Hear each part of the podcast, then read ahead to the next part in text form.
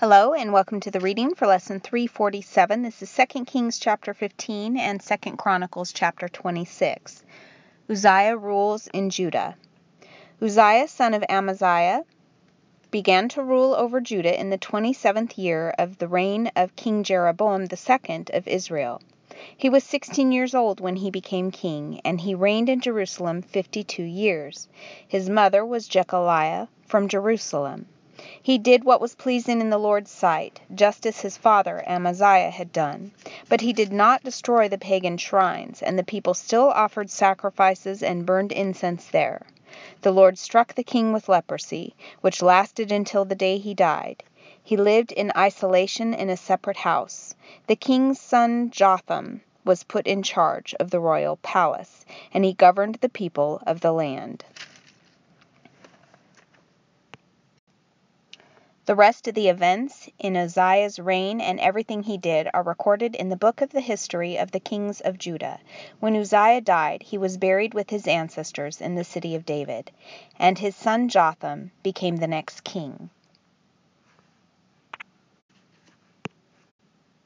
Now I'm going to read the Second Chronicles 26 version. You'll see that it's much more detailed.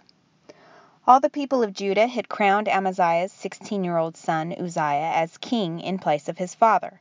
After his father's death, Uzziah rebuilt the town of Elath and restored it to Judah.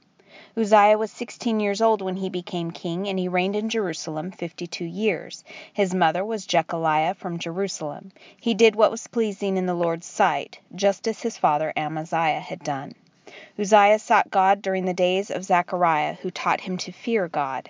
And as long as the king sought guidance from the Lord, God gave him success. Uzziah declared war on the Philistines and broke down the walls of Gath, Jabneh, and Ashdod. Then he built new towns in the Ashdod area and in other parts of Philistia. God helped him in his wars against the Philistines, his battles with the Arabs of Gur, and his wars with the Meunites.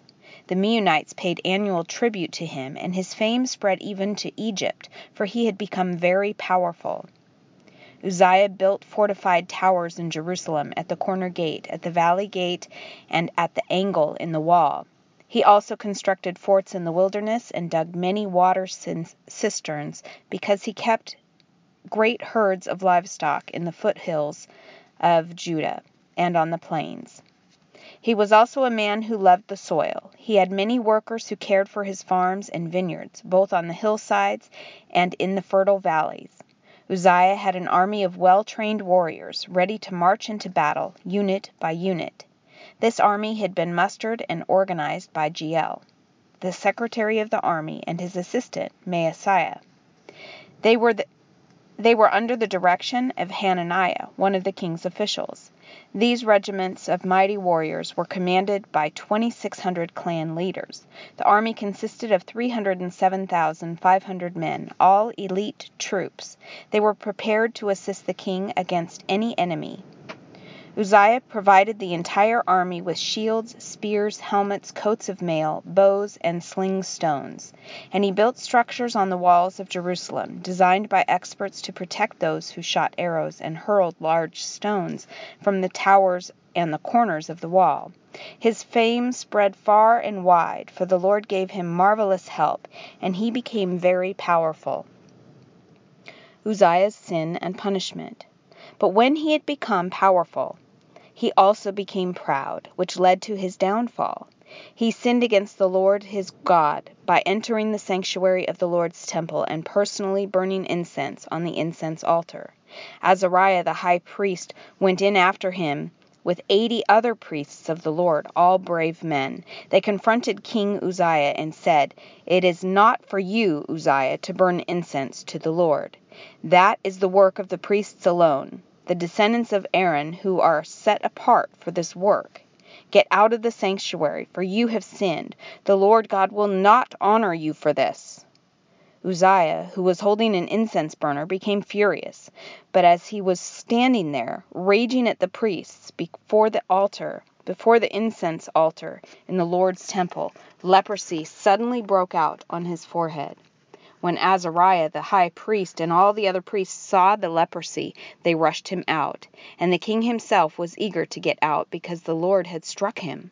So King Uzziah had leprosy until the day he died. He lived in isolation in a separate house, for he was excluded from the temple of the Lord. His son Jotham was put in charge of the royal palace, and he governed the people of the land. The rest of the events in Uzziah's reign from beginning to end are recorded by the prophet Isaiah, son of Amos. When Uzziah died, he was buried with his ancestors. His grave was in a nearby burial field belonging to the kings, for the people said he had leprosy, and his son Jotham became the next king.